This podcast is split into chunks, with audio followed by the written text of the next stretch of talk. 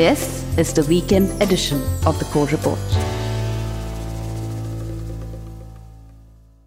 Anshuman Magazine is the chairman and CEO India, Southeast Asia, and Middle East and Africa for CB Richard Ellis, a company that was uh, set up in 1906 in San Francisco and has obviously come a long way since then.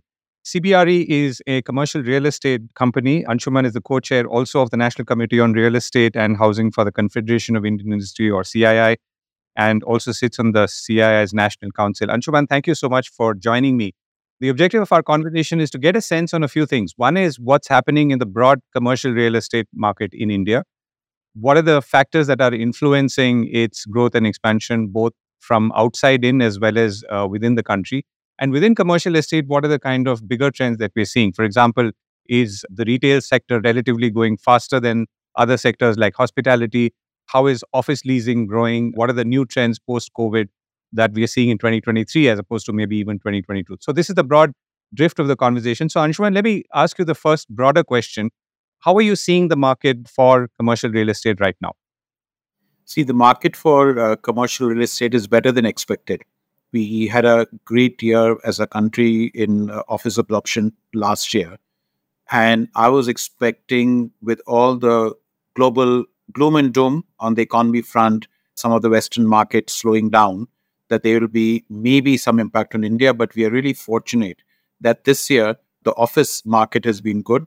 And although there is still one quarter left, and a lot of the space take up happens in the last quarter, but where we are today, I'm hoping that the leasing which will take place by corporates this year would be close to what we did last year, which is good news. Uh, of course, we always talk about percentage increases, but coming from COVID times and whatever else is happening, if we do that, this will be a good year.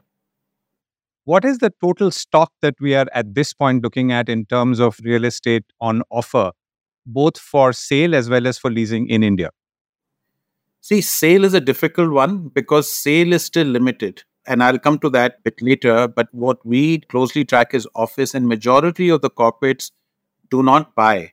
They rent space because most of the companies want to be asset light. Sale is happening at a REIT level now. I'll talk about that a bit later. But if you look at leasing last year, about 55, 56 million square feet of space was taken up.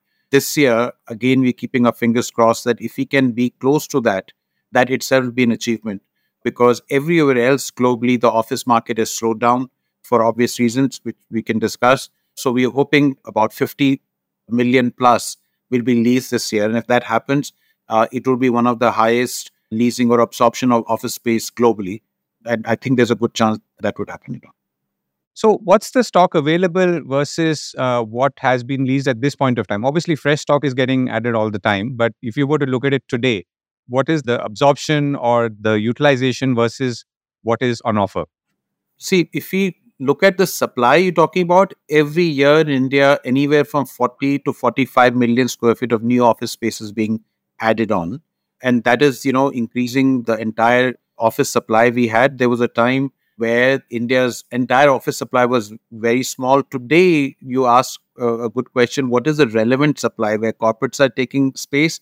It is close to about 800 million square feet, which, if you look at from one perspective, Tokyo and Greater Tokyo has a billion square feet of office space. We, as an entire country of 1.4 billion people, still have 800 million. So, one end, if you compare it to even Tokyo and you know one city of the Greater Tokyo of a relatively small country, we are still less. But if you take it from other angle, where we were some years back, it's a big, big jump in the space.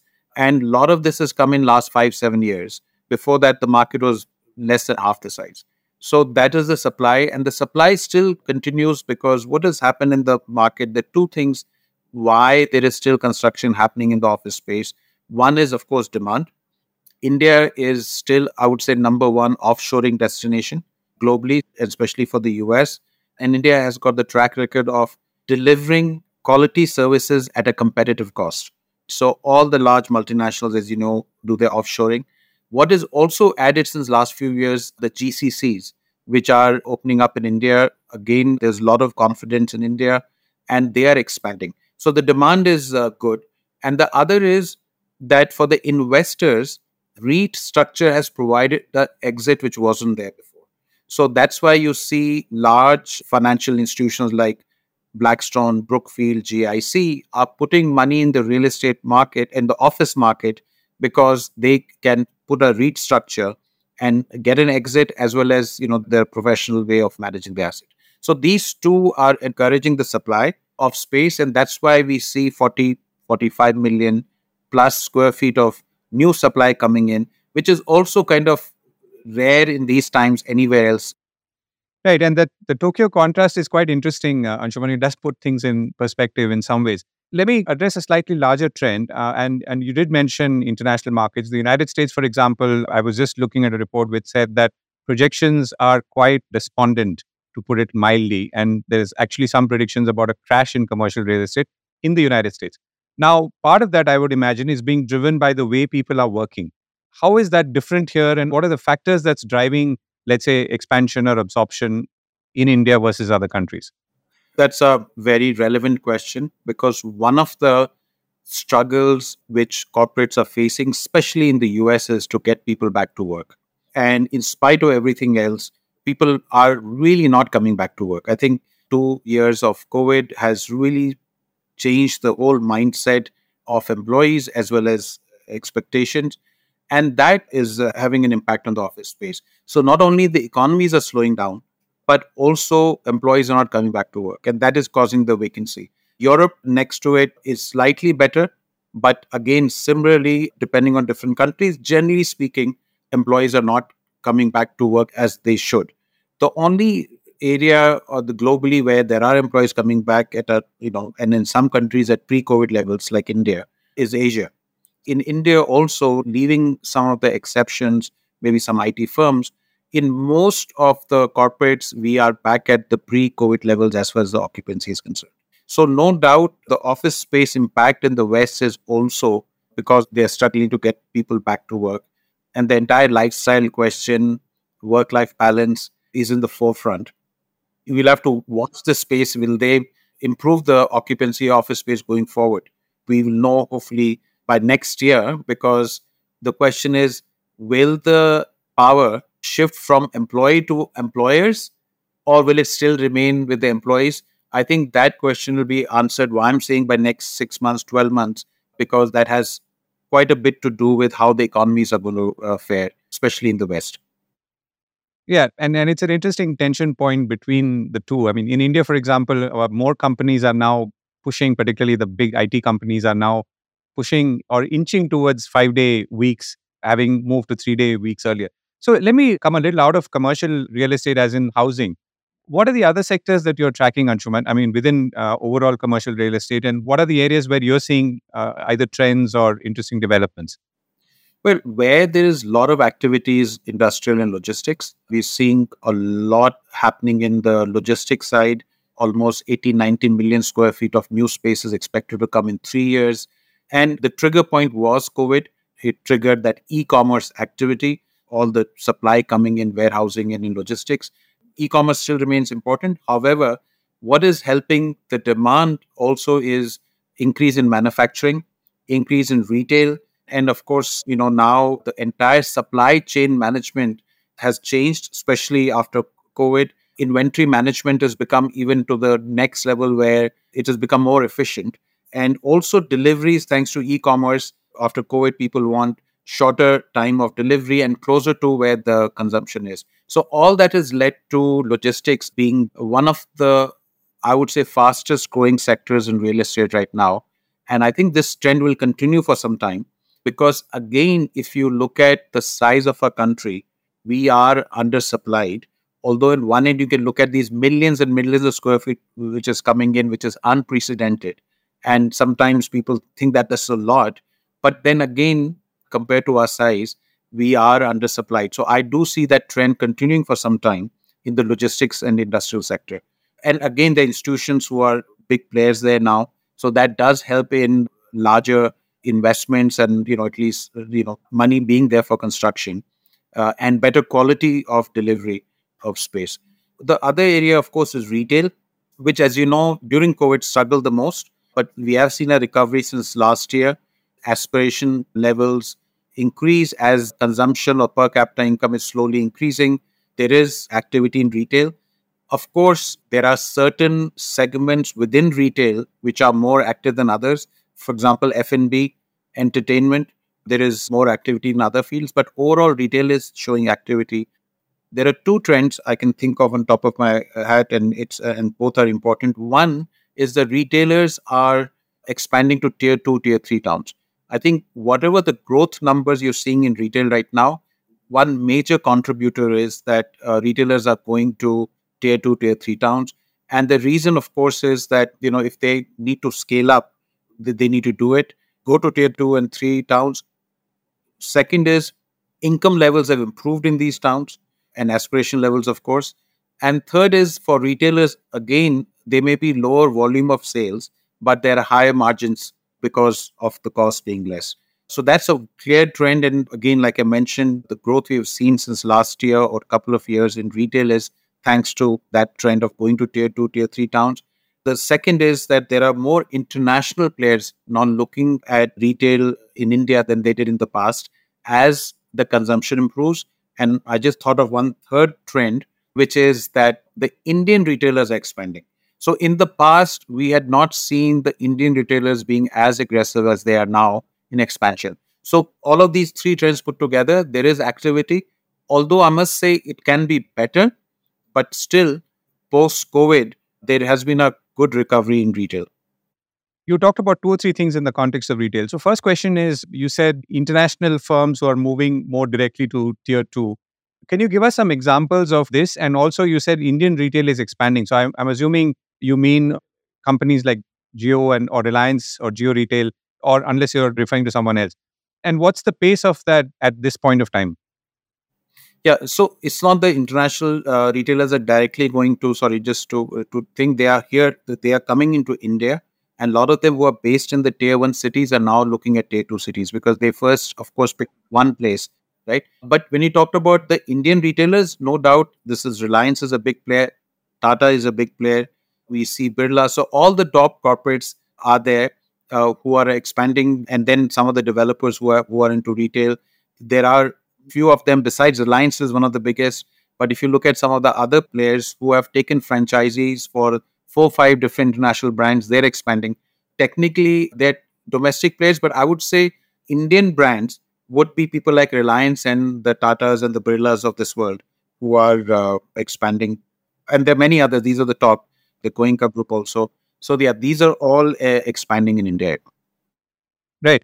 And and you mentioned F&B. So were you referring to restaurants specifically? And if so, what sub trends are you seeing? Or does your portfolio also include working with hospitality as in chains, hotel chains?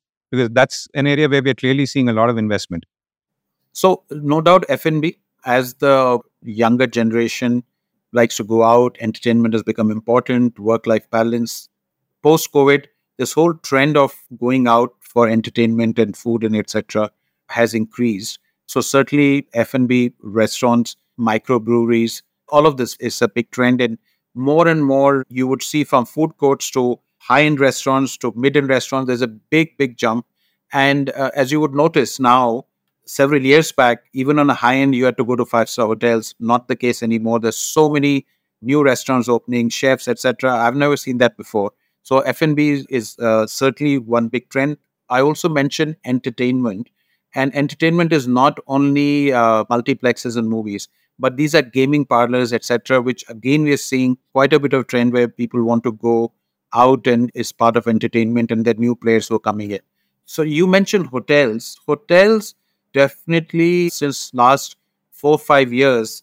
This year we have seen quite a bit of inquiries, interest in Indian hotels for obvious reasons because the occupancy levels have gone up, and in India the hotels are doing well so there is an expansion happening in hotels. We are finally seeing more interest, but there are challenges in India. It's not easy to trade in hotels in India. So a lot of hotel expansion is greenfield, where people are looking at land and doing development. There are, of course, a lot of interest from international operators who will come in, and as you know, the obvious names who, who have expanded. But companies like Taj also have been expanding quite a bit. The domestic players are quite active in India. I think at least for next two three years there will be quite a bit of activity in the hotel rooms. But if you look at the actual, uh, and I sorry don't have the exact number right now, but if you look at the number of rooms which are added, relatively small. So the interest is improved. I feel that in next two, three, four years there'll be a lot of new rooms which will be added.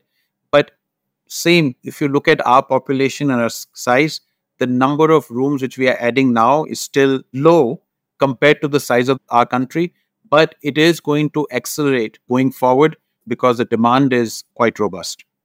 Let me ask you a more sort of business question now, Anshuman. So you talked about commercial real estate and leasing. You talked about uh, logistics and uh, industrial premises. You've talked about F&B retail and of course now hospitality.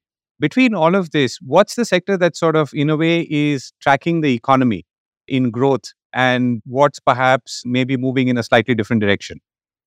So, first of all, if again coming to the office, the, the big demand still comes from offshoring, outsourcing, and we are seeing financial services being the most active. And the financial services, not only banking, but all other financial services you can think of, which is happening. I, I would say that is the most active right now. We are also seeing activity in the pharma sector again, the scale is small but increasing. I think life sciences and pharma are two areas which are going to be very active going forward. For example, a lot of the international firms are setting up their labs here, again at a relatively small level, but uh, has the potential to grow at a higher speed. So, yeah, life sciences, uh, pharma, healthcare, and financial services, these two come to my mind immediately. Right. So let me bring another aspect to this the ESG mandate. As I understood, almost 30% of new stock is ESG compliant one way or the other or LEED certified. First of all, is that a correct number? And what trends there? And what's the kind of investment that's going in to make these new buildings or new premises more ESG friendly? Or rather, what are companies asking for? First of all, uh, ESG certainly is in the forefront, and we are seeing more and more developments which are coming in are ESG, so called ESG compliant. And the reason for that is because the occupiers in India, especially for office space, as majority of them are large multinational companies, they are more conscious. But even the Indian companies now are not behind overall because a, a global legislation, Indian legislation, awareness, and occupiers demanding ESG compliance has led to most of the developments which are coming in are doing something the other with being a green building or being ESG compliant. And this trend is increasing. In fact, I had that statistics that uh, I think more than almost 60% of the new construction which is happening is going to be ESG compliant in some form or the other, which is a big number. And this clearly shows that there's push both from the demand side as well as legislation. And it's just awareness all put together is pushing developers to be more ESG compliant. And this trend is here to stay. It's only going to increase. You asked another question investment, very difficult to put an investment number, but no doubt more and more companies today and developers are following this. There's no, literally no choice. And sometimes when we are comparing buildings for a large occupiers, certainly this is on forefront. When you're ticking the box, the ESG box is really, really important people want to reduce their carbon footprint. And almost every company is committed to get net zero, including us, CBRE, by 2000, uh, the, whatever everybody has got dates till 2047 to be net zero. So that's really making a big difference. And I think in India, even compared to many other countries in Asia, we are, I would say, more proactive in this area than I see in some of the other countries. Anshuman, if I were to go back to a point that you made earlier, and this is now really about the future, near or distant, you said Tokyo as one city uh, is about a billion square feet, and India is about 800 million square feet for the whole country, roughly, for commercial real estate. Now, if we had to say that the opportunity, let's say in India, is at least 800 million square feet across four cities, or if not five cities, what would it take to get there? For example, Mumbai, can it go to 800 million square feet? Can a Delhi, uh, Hyderabad, Bangalore, Chennai?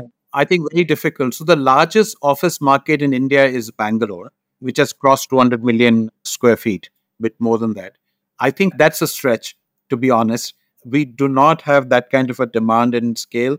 I'm waiting for India to touch 1 billion. That itself will be an achievement. And like I mentioned earlier, sometimes in India we overstate things. So comparing this sort of tells us where we are still in the global perspective. But I also mentioned the flip side was 30 years back, the entire office supply in India, the corporate gate was about 35, 36 million square feet. I actually started at that time in real estate. So for me, going from 35 to 800 million itself is a big achievement. But just to keep our feet to the ground, it's good to compare that look, we still have a long way to go. Right. So you're saying that to imagine, let's say, a Mumbai having 800 million or Delhi, because obviously we, we know what these cities are like and how they're built out, it's something tough to imagine and therefore no point projecting uh, right now. One of the ways is that we'll have to enhance our infrastructure significantly in these uh, cities because anywhere else in the world, unfortunately, does not happen as much in India. Before you build an office building, you have to do a traffic study, for example.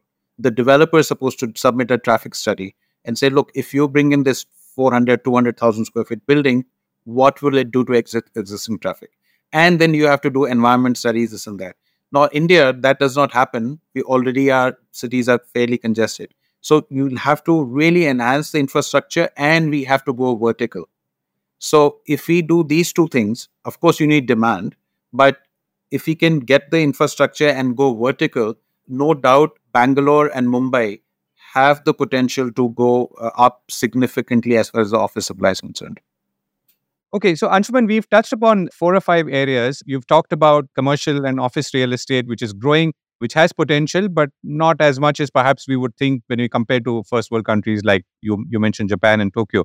You've talked about the growth in the industrial and logistics space, where for various reasons, again, things are moving along quite well. You've also talked about retail, F&B, hospitality, again, growing very well, but those are obviously more services as opposed to, let's say, uh, the industrial side of things. Now, my question is, you know, as we look ahead, you know, India is projecting to become a 5 trillion economy in a few years, 10 trillion later, and so on. Which of these is going to really contribute to that bigger growth number or bigger India growth effort, so to speak? Uh, services sector will of course continue to be the main contributor and that's why i feel uh, you know both the, all the commercial real estate will be big. However one trend we touched upon is manufacturing. I still feel if we have to really have a proper growth we cannot do without manufacturing. The good news is that finally after so many years we are seeing activity in the manufacturing sector and this is only going to increase as consumption increases but still i feel the pace is not as much as it should be. China plus 1 everybody talks about it. I also look after some of the other asian countries like vietnam thailand. And when i look at the numbers vietnam is actually and thailand and cambodia of course the three countries in particular are getting the maximum benefit of china plus 1 and i just hope that uh, you know we can sort of push and accelerate more to get that manufacturing bit in India. Again, definitely there's been improvement, there's been progress, and we clearly see on the ground more manufacturing uh, companies looking at India than they have in the past.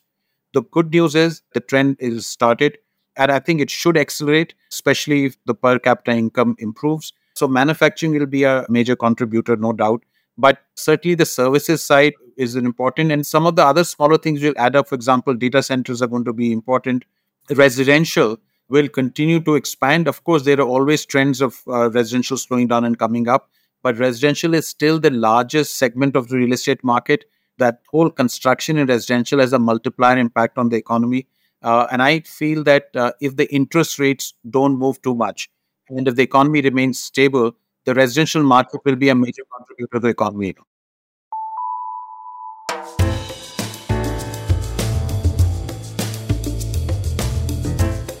This was the core report with me, Govindraj Ethiraj. Do stay connected with more of our coverage at the core. You can check out our website or sign up to our newsletter at www.thecore.in. That is www.thecore.in or follow us on LinkedIn, Twitter, and Facebook as well. Now, we would love your feedback on how we can make business more interesting and relevant to you, including our reporting on India's vibrant manufacturing sector. Write to us at feedback at thecore.in. Thank you for listening.